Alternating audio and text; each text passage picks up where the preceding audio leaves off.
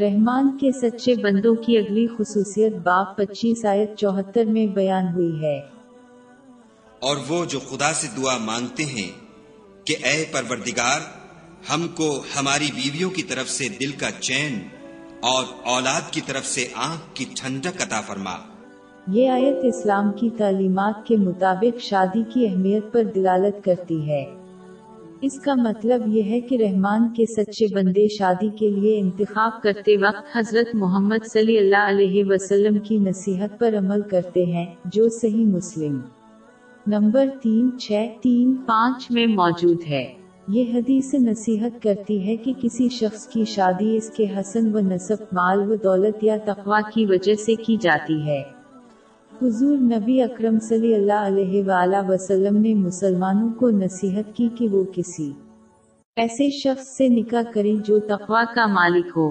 باقی تمام چیزیں آتی جاتی ہیں اور وقت کے ساتھ ساتھ ختم ہو جاتی ہیں۔ اس نصیحت پر عمل نہ کرنا مسلمانوں میں طلاق کی شرح میں اضافے کی ایک بڑی وجہ ہے۔ شادی کے سلسلے میں پاکیزہ شریک حیات ہی وہ خصوصیت ہے جو اللہ تعالیٰ کا قرب حاصل کرنے میں معاون ثابت ہوتی ہے۔ اس سے دنیا اور آخرت میں کامیابی ملتی ہے۔ جو بھی دوسری وجوہات کی بنا پر شادی کرتا ہے وہ یہ پائے گا کہ وہ صرف اللہ سے مزید دور لے جایا گیا ہے۔ رحمان کے سچے بندے اس نصیحت پر عمل کرتے ہیں۔ اور اس کے ذریعے وہ ایک ایسے پہلو کو پورا کرتے ہیں جو ان کے ایمان کو مکمل کرنے میں مدد کرتا ہے۔ جامع ترمزی نمبر دو، پانچ، دو، ایک میں موجود حدیث میں اس کی تلقین کی گئی ہے۔ اس طرز عمل سے ہی ایک مسلمان اپنی بیوی کے ذریعے آنکھوں کی ٹھنڈک حاصل کر سکتا ہے، جس کی طرف اس آیت میں اشارہ کیا گیا ہے۔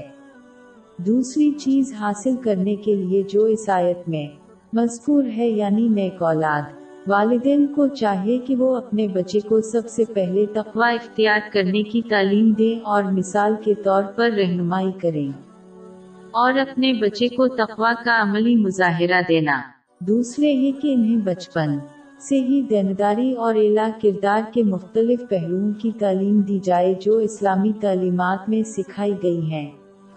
اس کا خلاصہ تین چیزوں میں کیا جا سکتا ہے یعنی اللہ کے ایک کام کو پورا کرنا۔ اس کی ممانتوں سے پرہیز کرو۔ اور صبر کے ساتھ تقدیر کا مقابلہ کریں۔ حضرت محمد صلی اللہ علیہ وسلم کی روایات کے مطابق۔